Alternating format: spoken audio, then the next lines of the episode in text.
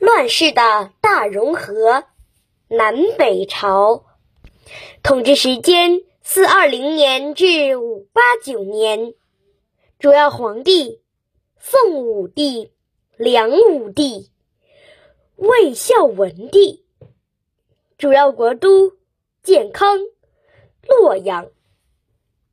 从公元四二零年东晋灭亡到公元五八九年隋朝建立，在这长达一百六十九年的时间里，中国的南方先后经历了刘宋、南齐、南梁、南陈四个朝代，统称为南朝；北方先后经历了北魏、东魏、西魏。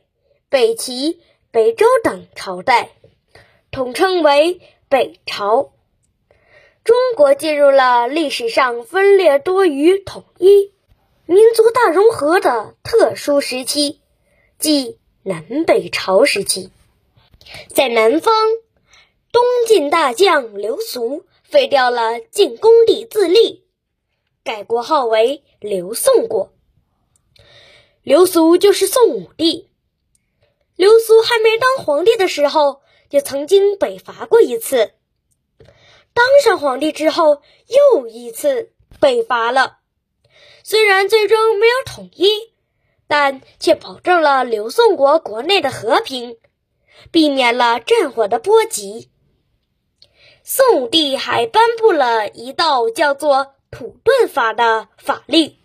主要内容就是要保障从北方流亡而来的百姓和本国百姓享用同等的待遇。这条法令的实施对推动刘宋国经济发展十分有利。宋武帝还把自己当农民时种地用过的农具都保存起来，目的就是提醒后人要注意节俭。在他的治理下，长江流域出现了东晋从来都没有有过的繁荣景象。可惜，宋武帝以后的皇帝可都没有什么作为，皇权最终落到了萧道成的手里。公元四七九年，萧道成建立起了南齐国，他就是齐高帝，他也算是一个比较有作为的国君。可他的继位者们却为了争夺皇位而不惜残杀，最终由萧衍坐收渔翁之利。他率兵反攻，建立起了南梁国。梁武帝萧衍是南北时期在位时间最长的皇帝。不过，他死后，赤裸裸的骨肉相残局面卷土重来。另外一个渔翁，梁国大将陈霸先登场了。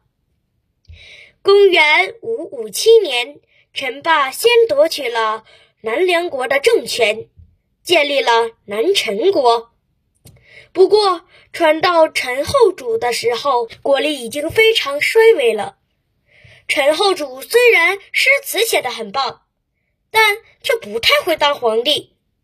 一天天只知道吃喝玩乐，于是被隋朝毫不费力的就给干掉了。